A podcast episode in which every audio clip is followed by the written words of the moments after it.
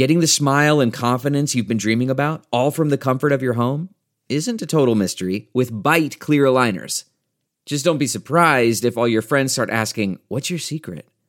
Begin by ordering your at home impression kit today for only $14.95.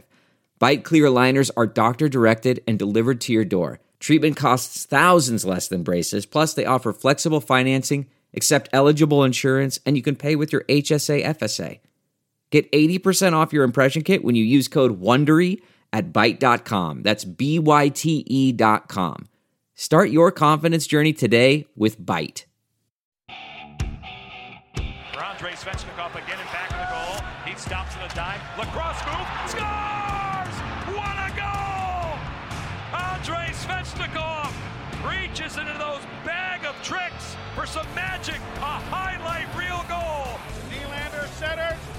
Scores! Matthews!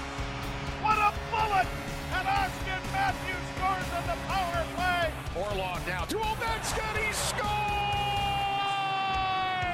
Alex Ovechkin in overtime. Good morning, good afternoon, and good night, Toronto. Hello, everybody. It's time for another episode of Our Line Starts. I'm with Patrick Sharp and Keith Jones this week. Sharpie, uh, the rookie, you're making your debut. Yeah, first time. I don't know. I thought podcasts were just audio, but we had hair and makeup, and we're all dressed up, ready to go. So let's get into it. Reveal God you're here, secrets. yeah. I mean, podcasting is different. You're in the media landscape now. This is a whole new thing for you. Yeah, I'm gonna have to get used to this. Um, they said we could swear now. Yeah. Yeah, it's a little can. natural. Well, Barry's to the only one that has so far. Yeah, so. we'll leave it at Yeah. Mike being the only one to swear. I'll keep it clean. I'm surprised Jonesy hasn't yet. No, I don't. I never swear. That's right. That's right. All right. Well, let's talk about what's coming up on tap on this episode. We've got Roman Josi gets paid. Indeed, he did. We're going to chat all about that new deal for the Nashville Predators. Ovi's candid comments on the Leafs. Do you think he hit a nerve with them? Pierre McGuire chats with Julien BriseBois, the general manager of the Tampa Bay Lightning, and the guy's favorite memories of Halloween pranks. Because we've seen a couple of them throughout the NHL this week, and it's been fun to see. And I know you guys, uh, you for one, have been very big on pranks over your career. So have, yeah. I'm sure you've been thinking I've long and hard about this you. one. Yeah. Yeah. All right. Uh, let's start with Roman Josi's new deal. He gets a long-term, eight-year. $72 million contract, average 9 million per year. Uh, this is a big, we've been waiting for this to happen. Do you think it was the right deal, Sharpie, in the end? Yes and no. I mean, I don't think there's a better defenseman in the National Hockey League than Roman Josi. There's a few that you could put in the same caliber of uh, him. He does it all offensively, defensively. He plays all situations. But for me, every one of these eight-year deals looks bad at the end, and I don't want to put dampers on the Nashville Predators. I would have signed him to eight years. I would have given him his money. Uh, but I always just think, hey, let's check in in five, six, seven years at the landscape of that defense in Nashville. But right now, they look good, don't they? Look like they look like a Stanley Cup contender, and Josi's kind of leading the way. And without having Subban's contract there, they're able to do it. So I, I like it. I mean, I agree with you. And in, in year six, seven, and eight, we might not see the same player, but he is a unique talent. And he does ex- uh, skate extremely well, so possibly his legs are going to be there. Normally, the biggest drop off is their is the speed of a player and how quickly he plays the game. Josi may be one of the exceptions to that, but there's It's, not many. it's not even about Roman Josi. It's more these long-term contracts at that age, 29, 30 years old. You start playing deep into your 30s. And look what happens all across the league. It's a 25 and under league.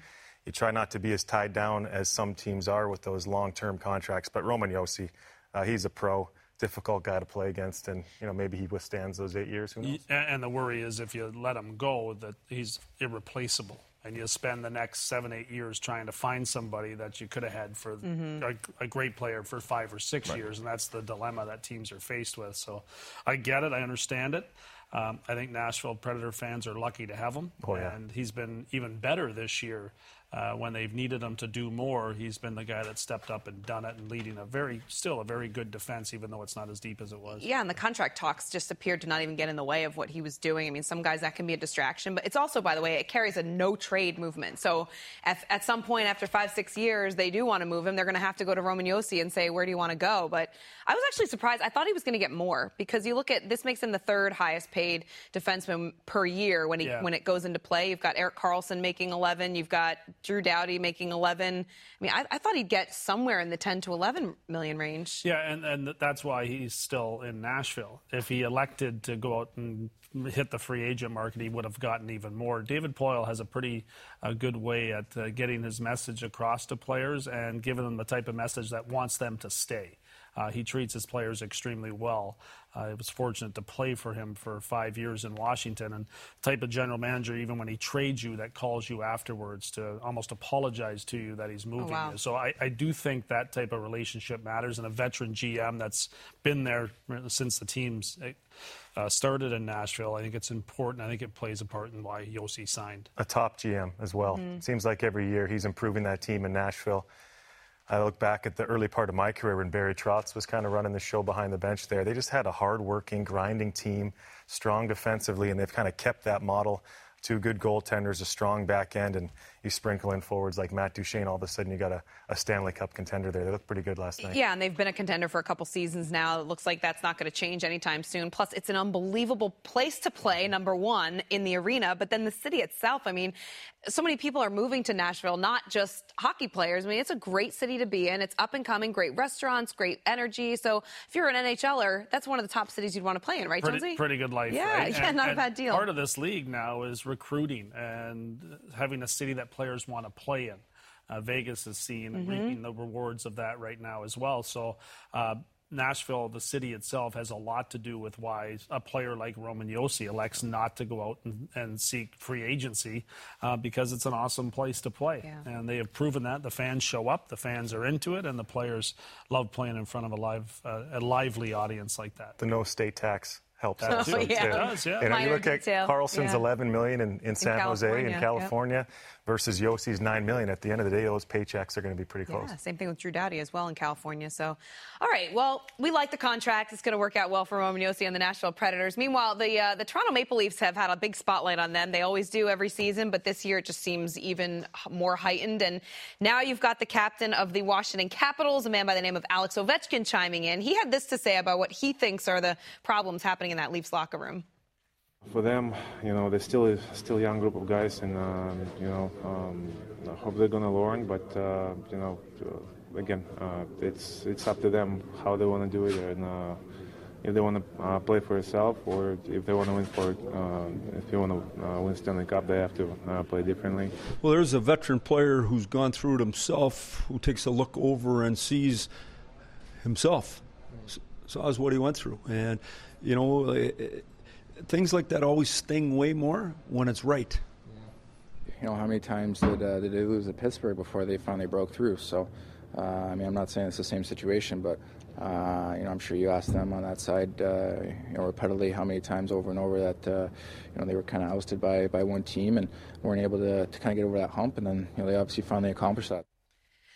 So Alex Ovechkin's comments, you had Mike ba- Babcock saying, you know, kind of agree with what he said. You've got Auston Matthews giving his perspective on it. I loved the comments from Ovi. I think it was a little bit blown out of proportion, you know, Sharpie. Maybe that they it was taken the wrong way. I think he was just being honest of what his experience was, and maybe that's what's happening with the Leafs. But what did you think of it? I think I agree with you. When I read the comments, I thought, wow, this is a little bit controversial here. Ovi taking a shot at the Leafs, uh, Auston Matthews kind of firing back. But when you watch the interview, there's no harm done there. That's a guy in Ovechkin that's kind of speaking the truth. He lived it more than anybody. Year after year, he was a top player in the NHL, and then, you know, two weeks into playoffs, he was jumping on a plane and going to the World Championships year after year. Uh, finally got the message, and now you watch Ovi play in the playoffs. They won the cup two years ago. He was dominant. And then last year they lost to Carolina. But remember how good he was in that seven-game series? He uh, he comes to play in those big moments. Uh, he's kind of taking the foot off the gas offensively a little bit in those big moments. He pl- buys into the team game.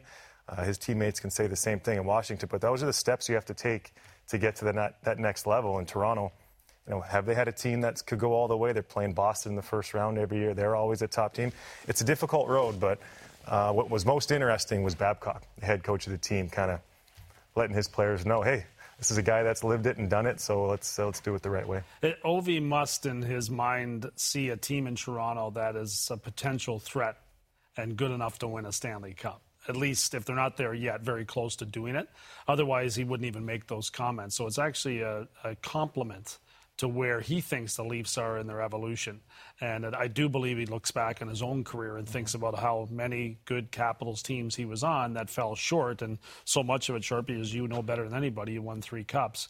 It isn't necessarily who you play. It's how you match up against the team that you're playing. And the Leafs have ran into a Boston Bruins team that's going to beat most teams.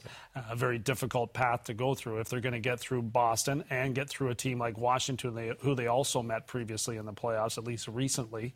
Um, they're going to have to play a different brand of hockey when the playoffs roll around. So I'm not sure that Ovi wants to give them too much information. Yeah. I think that's the big reason why Mike Babcock is so thrilled that uh, Ovi had those comments. You got to love those morning skates in Toronto too, right? The room just floods with media members. Every player on the team's got to answer questions about something, so you better be ready when you go play the Leafs to answer the media in the morning because comments can blow up like that. When you had an, an, opponent that you thought was close to achieving what you guys had done, say after you won your first or second cup, were you providing them the information? Uh, would you, if you did, would it be kind of a backward backhand slap to them, or? Uh, I was always more complimenting what we did pumping our own tires up yeah. a little bit. But we were in a similar situation 2008 9. We just couldn't get over the hump with the Detroit Red Wings. And they were the top team in the West for a lot of years. And it seemed like just when we got some momentum going, uh, we couldn't get over the hurdle of beating the Wings. And even when we won that cup in 2010, we didn't have to play the Wings. And who knows what would have happened if we did. Didn't play them in 2011 or 12, but in the Stanley Cup playoff run in 2013, we eventually beat them in the in the second round of the playoffs, and that was like one of the biggest series that I've ever played in. My teammates can say the same thing. Seabrook scores the game seven overtime winner, come back from three one in the series, and it was like that weight is lifted off your chest all of a sudden. And even though we have two Stanley Cups, we finally slayed the dragon in the Detroit Red Wings. So I agree with you. It's not always who you play, it's who you don't play. Do you think Ovi really cares, Jonesy? Like, I, I, don't even think he cares what Toronto thinks or if he thinks they're good enough to beat the Capitals, let's say, down the road for a chance to win a Stanley yeah, Cup. I, I, think he's just speaking his mind. He and, is. And I, if you read his comments, I agree with Sharpie. You would think that he was kind of rubbing it in a, little, little bit. But when you see maybe? him speaking, he's just talking yeah. openly to a extremely educated hockey fan base that asks very good questions. Mm-hmm. And so I, I, do believe that Ovechkin was just being honest. I, I don't think he worries about a whole yeah, lot. Yeah, I don't think he yeah. cares you know, too much about the Toronto Maple It's a good answer. His answer's a, a truthful answer. Yeah. And I, but again, the Maple Leafs team that he played last night, you know, the Caps eventually won the game, um, is not a team with their captain in the lineup. And Tavares, when he mm-hmm. returns, I think he may have a little bit more to say to, in regards to what that team needs to do. And I think he's a guy that recognizes maybe even more than some of the younger guys what needs to happen. Yeah, it makes a big difference when Tavares is in the lineup. Those matchups are way differently. But hey, it's a good opportunity for a guy like Auston Matthews, who kind of fired back at Ovechkin to show that he can handle those top line minutes against the other team's best players. We know he can score. We know he's going to lead the league in goals, maybe this year, if not in the coming years.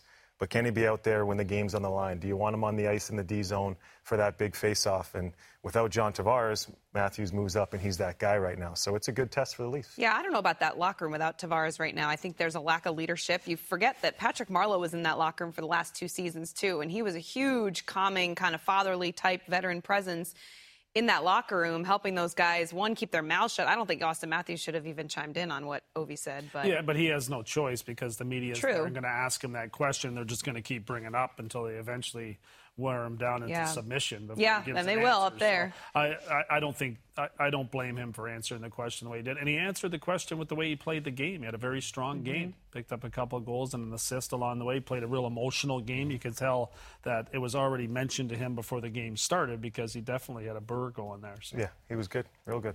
Speaking of good, real good, we've seen some unbelievable goals this season, and I, I feel like I don't remember the goals being scored like this in years yep. past. Past, it's almost like guys are trying what they would try in street hockey or, you know, on the ice with their friends on a Saturday afternoon. And I mean, it's just Svechnikov's goal was ridiculous. Yep, it was lacrosse type style. It's it's a byproduct of the new rules, mm-hmm. and Sharpie always talks about you have to get to the inside to score.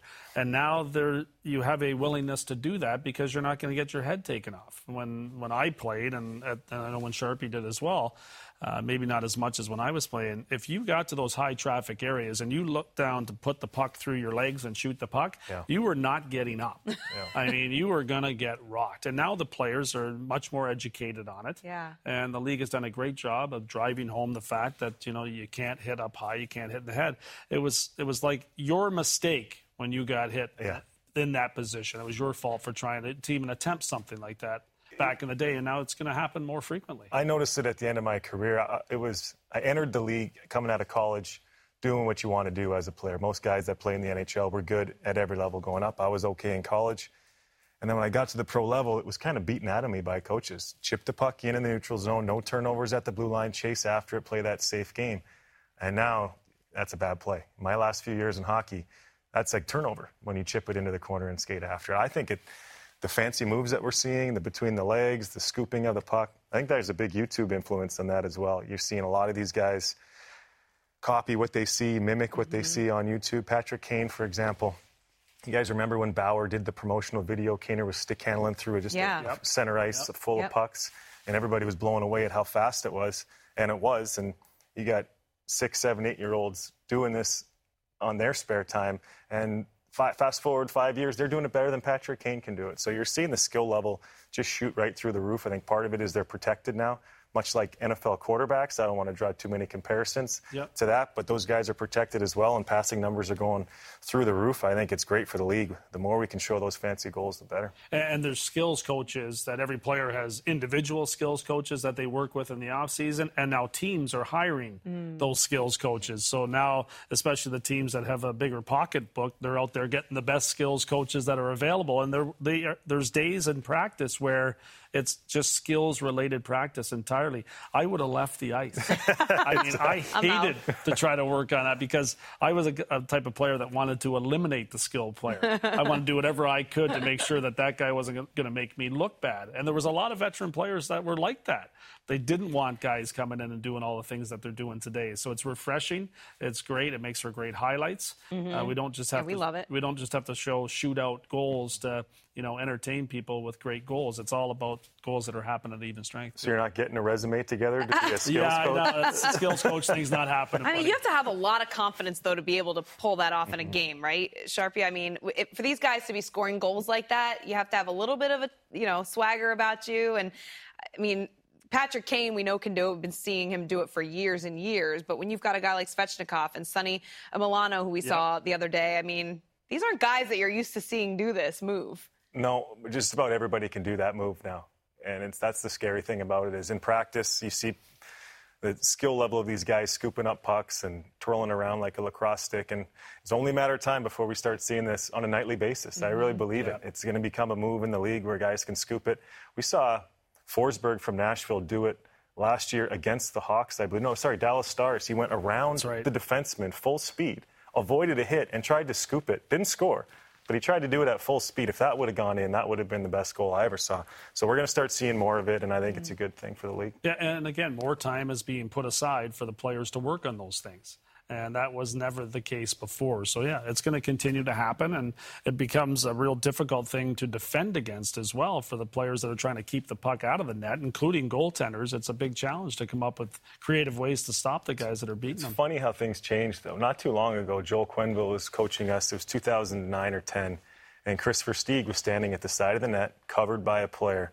Puck came to him, and all he had to do was go between the legs and shoot it. He got a shot on goal. It was a great play. He wasn't being a hot dog. He wasn't being fancy. And Joel behind the bench mm-hmm. lost his mind. he said he never wants to see that stuff again.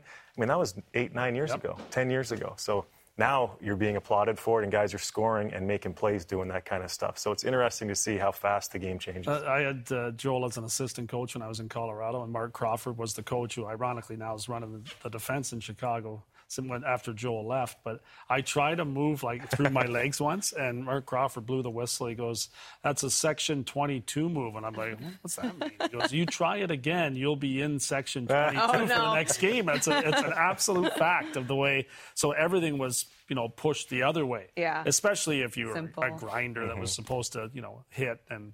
The old saying, when a crusher becomes a rusher, he soon becomes an usher. that, was, that was kind of driven into you if that's the way you played the game. funny. So it's good that they open it up. the way they Yeah. do now. A lot of changes in the game, and uh, that's affecting some of the veteran players we've seen this week. Marc Staal was a healthy scratch for the first time in his career for the New York Rangers when they faced the Lightning earlier in the week. Uh, Brent Seabrook has now sat two straight games as we record this, and uh, that is not good news for the Hawks when you've got a six and a half million dollar defenseman sitting upstairs. Uh, we've had we've just seen it lately, and I mean, Sharpie, there comes a point, and I know you went through this, but in a player's career where you have to accept your role. Uh, Brent Seabrook, I, I know based on his comments, and you can speak to this, but hasn't really. He thinks he can still play at that high level, and he's got four more years left on this long-term contract, a no trade clause. So the Hawks are really, you know, strapped with him at the moment. But I mean, what do you make of all these healthy scratches and what that says about where the game is right now? Something happens when you turn 30, 33, 34, maybe that if you have a bad start, a stretch of bad games, everybody's quick to just write you off that you can't play in the league anymore. And these guys that we're mentioning that we're seeing in their mid 30s sitting out for the first time in their career, they can still play in the league, but everybody's so quick to get to that younger younger player. It's a 25 and under league. It's uh, the salary cap has an influence on that. The comments that Seabs made as far as he still thinks he can play. I, what else do you want him to say? You know, I would say the same thing. I still think I can play in the league right now. I've been on the studio for two years, but you never lose that competitive um, fire as a player. Uh, you're going to see it more and more. We talked about the open of the show, those eight-year contracts. Roman Josi, right now, to me, is the best defenseman in the league. Let's check in in year seven or eight. Maybe he's not playing every single night. So it sucks. I went through it in my own personal career. My final year in Chicago, I didn't play a whole lot down the stretch. I understood that. Uh, I was excited about retiring in Chicago, but at the same time, it it uh, it stings a little bit when you're talking about great players like Brent Seabrook, Marc Staal. These guys have had incredible careers, and now they're watching from the press box. It's not easy on anybody. I was lucky at the end of my career because I, I still had two years left on my contract and I had another injury to my knee. And believe me, the team was so excited when they found out that it was a career ending injury. I mean, there's something to be said about it. Like, they, you become, there used to be what we called survivors, and you didn't want a team with a lot of guys that were just surviving and prolonging their career because they had a different incentive than the guys, the younger players that were coming up. And normally it meant you lost the speed to the, which you played the game at. And I think it's more evident now than it's ever been before because the game has become so much quicker. Uh, those players normally didn't have contracts that said this guy's a $6 million a year player and here's where he slots in under our salary cap and he needs to play at that level because that's how im- important he is to our team based on how much he makes. So it's really hard to look past that now. So even though a player like in this case, if it's Brent Seabrook, maybe he's playing like a three million dollar player now, mm-hmm. Mm-hmm. and that's He's sufficient for as- most teams. But yeah. he is slotted as Yeah. the, you know the six, seven, whatever the dollar figure is, and then you start looking at the term, and it becomes even worse than it really is in reality. And a, a young coach or a coach that's not necessarily uh, dealt with things like this before, it's it's a hard job for him because he has to give this message to the player hey, you're not playing, which is always difficult, and then see how the room reacts to that. Because here's a key component of Stanley Cup championship teams that without his leadership, I don't know if he get past Detroit in the year that you're talking about. There were so many key moments that he helped with that organization that everybody looks to him in the locker room as well. So it's it's it's a bigger problem there than any of the other ones that I'm, I'm looking at because he was so important to the success Yeah. of the Chicago Blackhawks. Three cups. I think what's bothering Seabs in Chicago more than anything is how he's being portrayed in the city from Yeah. the fans. You know, his relationship with the team, with the players in that locker room, he's fine. He's going to be the great teammate that he's always been throughout my career. I never played with you, Jonesy, but Brent Seabrook is the best teammate I ever had, and I'm not the only one that'll say that. What's another change that we're seeing in the league is players are getting paid for their potential now. They're coming out of their entry level deals. Hey, this guy might score 30, 40, 50 goals. Let's give him all this money and hope he lives up to it. Seabs, the fans need to remember in the city of Chicago that he's earned that money. In relative terms, in the National Hockey League world, it's a lot of money, but three time Stanley Cup champion, built that organization up since 2005 until now to what it is. So, you know, sometimes when you see those front-loaded, heavy salary contracts with lots of term on them, uh, you, you kind of just tip your cap and say, "Good job, Seabs. For, And it- thanks for all the years." And it really goes back to what you were saying about the Josi contract. I, and I think that's where you become concerned about term and when players have turned 30 and what happens at the end of these contracts. And we've seen it multiple times. But I think general managers at the time, they know it. Yeah. They know what's going to happen down the road, but they're in a position where if they don't sign this player, they're, it's going to be very Yeah. difficult. And just to wrap up on Seabs, it kind of hits home with me because I know him so well and I'm living in Chicago. But what, what do you want Stan Bowman to do a couple years ago? You want Seabs to walk out the door? There's been a history in Chicago, and we work with one of them in JR of star players leaving Chicago and going to be stars elsewhere. So Brent Seabrook's one of those guys that nobody's going to wear number seven in Chicago when he's done. They took care of him, and now everybody wants to beat him up with a couple years left. Yeah, and I'm curious because you do have the perspective of how challenging it is to deal with that scrutiny every single day. And I know he's dealt with it from last season, and it's a big media market Chicago, Boston, New York, Philly. Uh, you're going to hear in these markets when you play. That's what you sign up for when you play in these great sports cities. But he's hearing it every single day. If whether or not he's reading about it in the papers, it's the same question at his locker. He knows there's. How hard is that just as an athlete to deal with on a day-to-day basis when you know you're not playing the way you want to play, but you're listening to it every day from the media. I think it depends who you are as a player. It affects everybody differently. Uh, I loved the big market when I was a good player, when I was going to All Star games and winning Stanley Cups. It just fed my confidence and my ego, and it made me an even better player. Uh, and then when things started to turn in my career, I was happy to be in Dallas, in Texas, when we had one beat writer covering the team. They didn't have to document my struggles that second year in Dallas. So uh, you see free agent signings. A lot of guys pick cities based on those big media markets.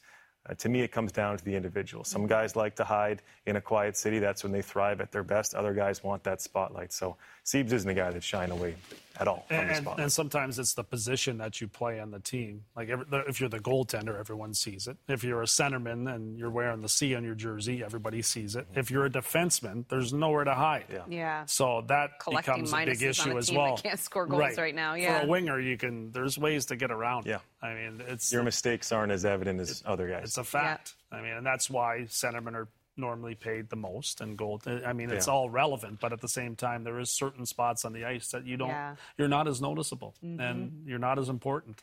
So You liked unfortunately, the big spotlight, didn't you? no, I, I liked it. I just didn't get it. I tried.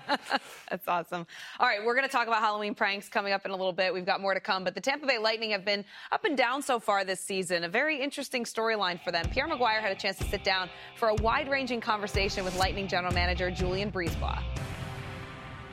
Well, Julien BriseBois, the head of the Tampa Bay Lightning. Imagine that. Thank you for coming in. My pleasure, Pierre. Looking forward to it. This is your second year running the Tampa Bay Lightning. How is that going? I'm enjoying it a lot. First and foremost, I, I enjoy the people I get to interact with every day, the people that uh, we're, we're in the trenches together, the coaches, the players, uh, the other members of management. Uh, we have the best owner in sports in Jeff Vinik.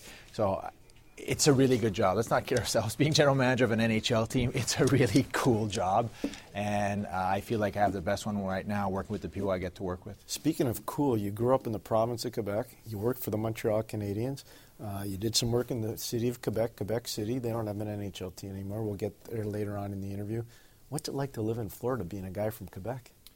Uh, I, well, I can only speak for living in Tampa because Florida is a big state, and I'm sure it's different in Jacksonville or Tallahassee than it is in Tampa, and Tampa is different from Miami. But for a, a, a guy like myself, married with two young kids, uh, it's the quality of life is really top notch. It, it would be hard to beat. The schools are good. It's safe. Uh, the commutes are easy. Uh, the fan support has been tremendous. Uh, the, the, the community has really rallied behind the Lightning over the years. Uh, the number of ice rinks have grown. The, the quality of the youth hockey programs has really gone up. So, um, my wife and I feel really privileged, privileged that we get to, to live in Tampa and, and raise our children there. You know, you talked about Jeffrey Vinik before. I agree with you. I think he's the best owner in the National Hockey League. I think he's the best owner in all of professional sport. I really do. I had a chance to interview with him many years ago, and I just respect him very much. What has he enabled you to do to grow your brand as a leader? Well, ultimately, as the leader, like his job, I think, is to uh, provide us with a vision uh, objectives, and then provide us resources and support. And uh, I know that every time I come to him with ideas, uh, which usually come with a price tag, he usually has to dig into his pocket to, to support my ideas. Um, he's been tremendous. And, and, even going back to when Steve Yzerman was our general manager, and I got the, the, chance to work with him for uh, eight years. Uh, Jeff has always been super supportive. Uh, ultimately, what he wants is to bring the Stanley Cup back to Tampa, and that's that's that's my mandate. That's what uh, I'm in charge of trying to do. Help our NHL team bring the cup back to Tampa. You've worked with some fascinating people. Let's just talk about Bob Gainey. What'd you learn from Bob? Bob is a special human being. On top of being the great uh, hockey player that he was and the fabulous general manager that he was, uh, he is probably the wisest man that I have ever met.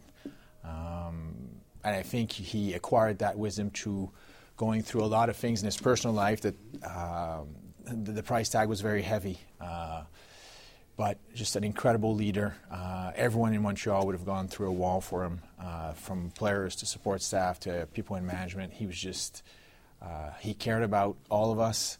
Uh, he supported us. He mentored me. Uh, he allowed me, he gave me the keys to our, our AHL farm team. and he, essentially, I remember he symbolically kind of handed me keys just like I'm doing now. I said, "Hey, you got the keys now. Go compete against the other guys. Show them what you can do." And that, that was, I was fired up. I was young. I was excited about the opportunity. And while I worked in that capacity, sometimes he knew I was about to make a mistake, and he let me make the mistake so I could learn. And that takes a special guy to be able to do that, especially in a in a market where you're scrutinized as much as we were in Montreal. Um, takes a special kind of leader to do something like that. So after you made that mistake, or two or three or whatever it was, too many to count. How, no, but how did how did he talk to you? Um, I think he just knew that I had learned. I learned from it. He, there was never a, I, there's never I told you so. That never came up. Uh, I don't think he's ever used those words in his life. Uh, he just knew that that was going to make me a better leader down the road, and he wants to surround himself with strong people and. Uh, the, the better I got at my job, the better I could be in, in helping him do his job. And uh, he had that, that long term vision uh, for the organization. And just a, I'll never be able to repay him for everything he did for me when I, I got a chance to work for him because I was just a young guy with very little to offer at first, and he allowed me to grow into a, a hockey executive uh, and that led to the opportunity of going and working with Steve Yzerman and kind of rebuilding the Tampa Bay Lightning organization over a number of years. And that opportunity led to the opportunity I have right now of being the general manager of the of the uh, of the Lightning. So you brought up Steve Yzerman's name. Bob Gainey played for the Peterborough Petes. He's a yeah. hockey Hall of Famer. They both have. Steve yeah, Yzerman, hockey Hall of Famer, Peterborough Pete. What'd you learn from Steve? Uh, Steve, Steve had a really uh, clear vision for what he wanted the Lightning to be from day one. Uh, and I, I didn't have that vision necessarily when, I, when we started working together, but he knew this is, this is the type of team I want, this is the style of play I want, uh, and he stuck to it. Uh, even when we didn't necessarily have the players to play that style, he was looking long term. Eventually, if we're going to if we're going to have the type of success that he envisioned for our organization, we needed to bring skill in. We needed to bring guys that could play with pace, and um, and we drafted accordingly, and we developed accordingly, and we've kind of built a team that today looks like the team that he had envisioned way back into uh, 2010. I would agree on excuse me everything you just said. One thing that a lot of people don't know about you is you're a trained attorney, but you're a master negotiator. You know the numbers and you know the league bylaws unbelievably well. So the Steven Stamkos contract is fascinating because there were a lot of teams that wanted him, and there were a lot of teams that offered him more money. But yet, you guys were persuasive enough; it never became a public uh, display of negotiation. How did you manage to do that on such a high-profile player? Well, again, a lot of the credit should go to Steve Yzerman. He was the general manager. He was managing that file. He took the lead on that file, um, and, and, I'd say half the credit goes to Steve. The other half goes to Steven uh, because uh, there was never ill will uh, amongst any of the parties. Uh, I think uh, Stammer wanted to stay in Tampa, and you know, eventually he did stay in Tampa because he wanted to stay in Tampa, and we wanted him to stay. But in a cap world, uh, I always say when we make player uh, personnel decisions, it's the player, the person, and the contract. And we agreed on the player, we agreed on the, the person. We knew they were superstars, like Steven Stamkos is a superstar human being, he's a superstar player the contract's just as important, though. It had to make sense, and it took uh, a long time for us to agree on a number, but ultimately, um, Stammer wanted to stay in Tampa, and you know he's had the chance to be on a really good team ever ever since, and, and, and knock at the door of, uh, of a cup every year because he was willing to leave some money on the table to allow us to keep as many good players as possible. And he was the first one, and many players f- have followed in his footsteps since. As soon as he did, Victor Hedman did, and many have since then. Uh, and it's allowed us to keep a, a, a, probably a bigger nucleus of really good players uh, than we otherwise would have been able to. You were a good baseball player, better than a hockey player. Yes. Um, but because of your attorney status, you did arbitration for both baseball and for hockey before you really got to the managerial level. Take us through a baseball arbitration because I've been in hockey arbitration. Are they similar? Uh, they're very different, actually, for a number of reasons, starting with the antitrust exemption that Major League Baseball has. So, not to get too technical, but uh, at, when we did salary arbitration for Major League Baseball teams, Major League Baseball was very involved in the process. Mm-hmm. Whereas when we do salary arbitration cases uh, on behalf of NHL teams, the NHL isn't really involved. So, that was the first difference. Uh, I actually was able to, or I ended up attending an, a Major League Baseball general managers meeting before I ever attended an NHL GM meeting. Uh, and I remember I was in, uh, in Virginia near Dulles Airport, and there's an attorney from Major League Baseball there, and he had every name of every salary arbitra- uh, arbitration eligible Major League player, and they were ranked from 1 to about 200. And I remember Derek Jeter was one, Andruw Jones was two, and it kind of went down the list. And, uh, and everyone commented on everyone's cases hockey's very different. Hockey's there's an attorney, there's a club, and we kind of work in smaller groups, and we're, we're not necessarily interacting with the other teams to see what they're doing or how, how their cases are going. So that was a big difference. The process is also very different. In Major League Baseball, you have three arbitrators, and it's a majority decision, and they don't have to justify their decision. And it's a either or. or. So either they give 100% um, credence to what the player requested, or they end up agreeing 100% with what the club su- su- submitted. In hockey, the arbitrators have the power to go anywhere in between, uh, and they have to justify their decision. So there are pros and cons to both system, uh, both systems. Um, but it was, I, I, think, having had the chance to do salary arbitration for a Major League Baseball team allowed us to become better at representing NHL teams over the years as well.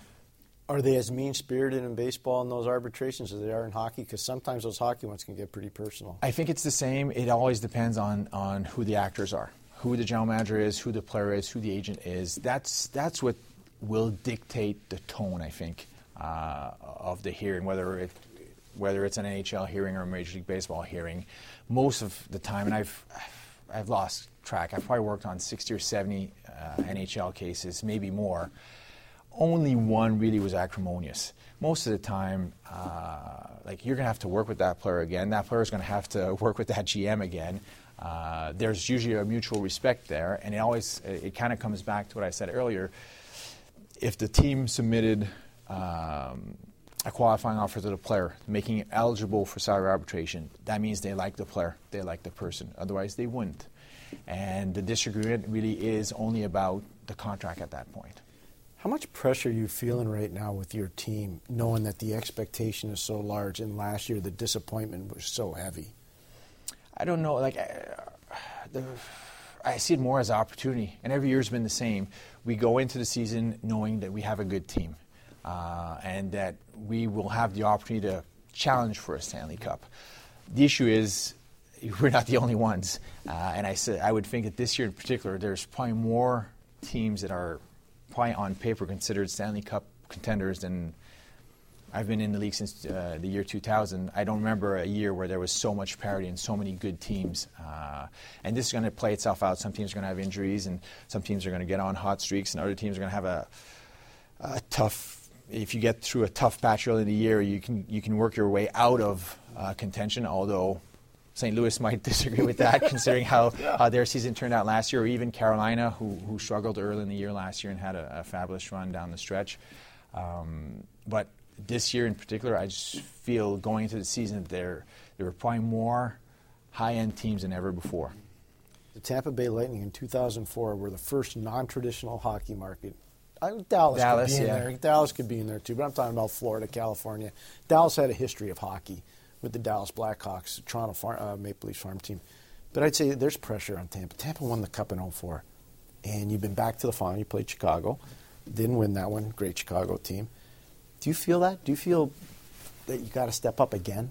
Again, I, I, think it's more opportunity. We see a lot of the 04 players. A lot of them still live uh, in Tampa. Dave Andreychuk still Smart works guys. for us. yeah, it's a, like I said earlier, like the quality of life is, is incredible. Uh, they should want to stay. Uh, Stan Neckar is around. He's involved in youth hockey. Dmitry Afanasenkov is around. Uh, Vinny Lecavalier is around. Um, we're trying to write our own history. Like the, this year's team, it, it, gets a fresh start. It's a new team. We're not the same team as last year. There's a turnover in terms of players, and even the returning players, they're not the same player they were a year ago. Like they've, you know, they've uh, got an extra year of training, an extra year of experience, uh, an extra year of lessons learned along the way. Some, some by getting swept by Columbus in the first round last year. Uh, so this is a new team, and it gets it has the opportunity to write its own story and write its own ending. So I look at it more as an opportunity for us to to win something, than than than us you know chasing the pass or, or trying to defend our status as being a contender year in year out. Julien, one of the things that was really I thought ha- handled very well was the Marty St. Louis situation, and when he left Tampa how difficult, take us behind the scenes, how difficult was that whole situation when he got moved from Tampa, obviously, to New York? I, 100% of the credit goes to Steve Yzerman uh, in, in, in, regards to how that matter was handled. Um, it was very difficult. Uh, you know, in our in our business, we we have to make decisions, and we make decisions based on the hands that we've been dealt more often than not. Mm-hmm. Uh, Steve was dealt a really tough hand, uh, and he managed it as well as I think anyone could have. And all the credit goes to Steve for how he he had a vision for the end game. Uh, he stayed completely rational, even though it was, I'm sure, emotionally draining. Um, and ultimately, he, he was able to uh, to come up with a trade that really pushed our organization forward. So we took what looked like a, a, a, tough hand, and Steve was able to turn it into a positive. And our organization really took a step forward uh, from that point on. Ryan Callahan was exactly the type of player we needed to come in, and we got some really good high-end picks, uh, some first-round picks out of that trade as well that uh, that we used later on actually to get McDonagh and J.T. Miller, and uh, and all the credit really goes to Steve Yzerman for that trade you look at Tampa Bay as a hockey market, it's it's like a must see place to go watch a hockey game now. You know, Nashville's another one of those places. Mm-hmm. Vegas is another one of those places. What went in? Because I remember going to Tampa early on, and it was not like that. When I was coaching the league, guys were taping their sticks under palm trees. now all of a sudden, it's it really is. It's a must see destination for hockey. How did you get to that level? You know, again, I had nothing to do with that. Uh, that was all our business ops people. That's Jeff Vinik. That's Tod Leiweke, who's our former CEO, who is now CEO in Seattle. Steve Griggs, our current CEO, who came in at the same time or thereabouts as, as Tod Leiweke and Jeff Vinik.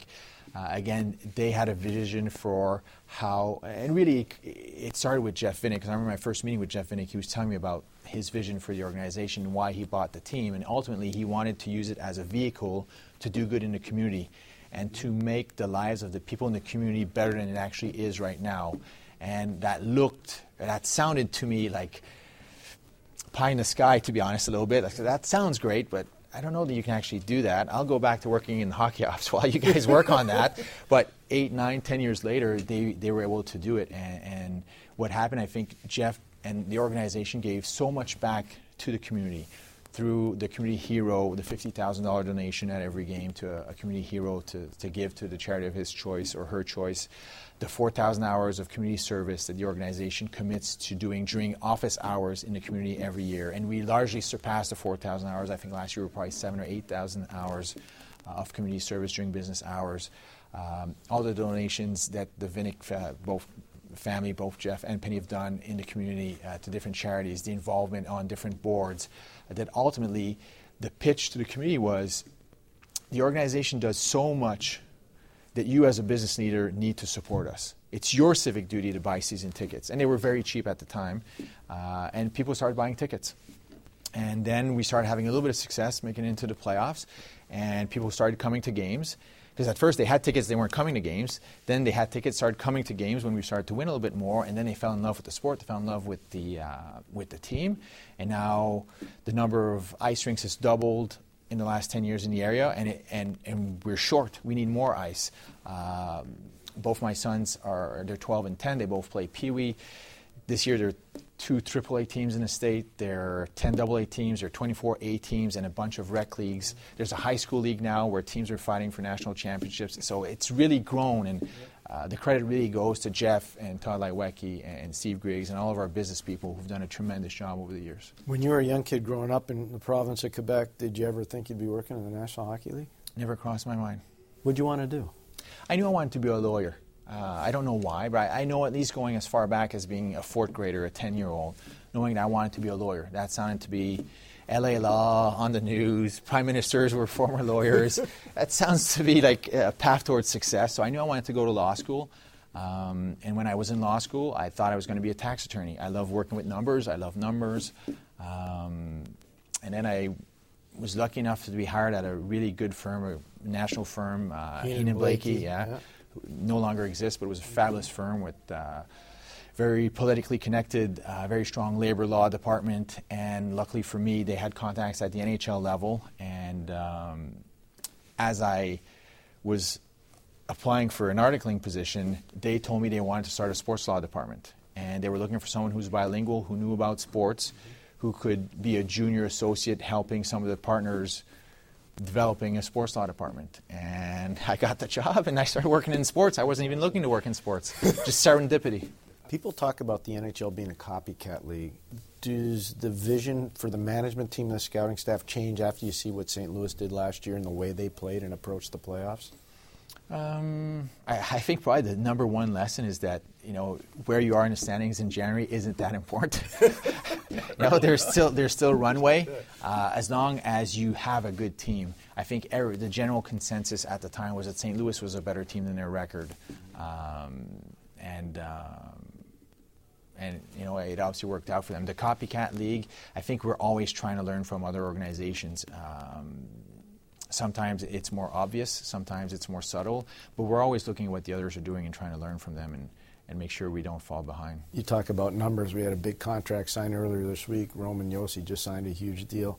You're seeing a lot of younger players coming out of entry level signing massive deals. Are you surprised that out of entry level, so many guys are getting such long contracts at big numbers? I'm not because every organization is at a different point in their success cycle. What they're trying to accomplish might be different. Uh, their short term, mid term, long term views of where that organization is or where it's going is different from one organization to the next. So uh, sometimes I see contracts and I go, well, that makes a lot of sense for that organization to sign that player to that contract. Good for them. They did, they did some good work. It wouldn't work for us.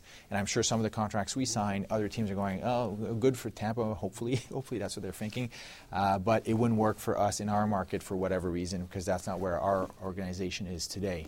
Uh, so everyone everyone works really hard. The other thing I mentioned earlier, you get to work with these other general managers and, and their assistant GMs and like everyone's smart, everyone's hardworking, everyone's passionate, everyone knows what they're doing. They're good at what they're doing. That's how they got there. Uh, and ultimately, they make the best decisions for their organization based on, again, the cards that they've been dealt. And we're all trying to do that. Well, you're good at what you do. Thanks for taking the time, pleasure, Really good visiting you. Thank you very Same much. Here. Thank you. All right, thanks, Pierre. Great conversation there. We're going to be keeping an eye on the Lightning all this season. Uh, definitely a very talented team, a lot of offensive weapons, great defense, good goaltending, but uh, it's been interesting to see what's happened so far. So, more to come on the Lightning, but guys, it's Halloween week. So, you we're can tell get we're into excited the, about yeah. I'm like, where's the costumes? Trick or treat. Yeah, true. I, I personally didn't. I don't love Halloween. I was always scared of everything growing Not up. surprised, So, yeah. and I never had any trick or treaters on my street. I grew up on a street. My parents still live there. 36 years. We've never had one single No trick way. or treater. That's good. Good for you. You guys Long, are long country road. No one wanted to Yeah. walk down the dark street to get to our house. So um, anyway, so to put out like a jack we did o' lantern, everything. you know, My mom to this day still puts candy out. Nobody comes. I feel bad for her. It's like Leave a a joke light in our on for the family. kids, no lights. like, uh, yeah. we're worried people like, you to show up. We the can put that address on the bottom. Yeah, let's tweet that out. Yeah. Uh, any fun prank stories, Sharpie? I'll start with you. Anything over the years playing hockey? No real prank stories from Halloween. Halloween is uh, it was always a fun event for the team for for me anyway. That was always like our team bonding experience. End of October, first month of the season, two if you count training camp, and it was a good opportunity for all the guys and families to get together and, and have some fun for once. And uh, my costumes were always built off comfort. Yeah, I was you know? gonna say, did you have a favorite? I was always the Top Gun dude. Uh, you know, I had the, Oh. the bomber suit, Nice. one piece. It was Maverick comfortable. Goose. Put some glasses on. It could bounce around the bars in Chicago and, and get around comfortably. uh, the best costume I ever saw was in Dallas, two years in a row. Two different costumes. Cody Eakin, who is a great teammate as well. The second year, he was dressed up as Larry David, and he had full hair and oh, makeup, right, with Wow. the, the bald head and all that. But the, the year previous to that, he was Conan O'Brien, and of course, Eek says He's the, got the red hair. The red hair. So he had a professional team, hair and makeup come in. And they caked oh on Oh, about an inch or two of makeup on his face. And the next morning, Lindy had a practice, and Eek slept in. Showed up to the rink six or seven minutes before practice. As he was coming to the rink, all the guys were going out in full equipment to the ice. He's still in full Conan O'Brien Oh, gear. So awesome. quickly put his gear on and practiced as Conan O'Brien. That was probably one of the funniest Halloween That, things. that's I an awful Yeah. feeling being Oh, late. too. man. oh my god! and then dressed funny. up at the same Yeah. time. It's like you didn't just oversleep. You're pretty much continuing your night from last night at that point. Jonesy, you're a prankster. I know you've got something. so when, when I was in Washington, I was thinking about this when you guys asked about it. Uh, Joé Juneau was going to have the Halloween party. Always somebody has Mm-hmm. the party, right? And every, it's a big day. It's like everyone's all done up, and the wives and the players. And uh, I was single at the time, and I had a buddy that was visiting from home. Uh, his name's Rich, right? So he was there. So we went and got these costumes. And while we're looking at these costumes, there's one that's just a mask. This guy with a mask, and you can't tell who's underneath this mask. It's like impossible. See, all you can see, all you can see is the eyes. You'll, you'll understand this. So I picked that, and I had these coveralls on. I had a pair of work boots on, right? or coveralls, overalls. Is yeah, that okay? whatever they are. Yeah. So I'm from wanna- yeah. So I get to this party, and I don't speak. Like there's no, you can't. I don't say a word. All I do, and he's got a costume on where they wouldn't know that he was with me, even though they had met him before. So he just, I think he had like a, I don't even know what he had on his head, but you couldn't tell who it was. Anyway, I would stare at everybody. And it was a real creepy looking Jeez. mask. No like it was like an older man, and I mean, it was really bothersome to the wives.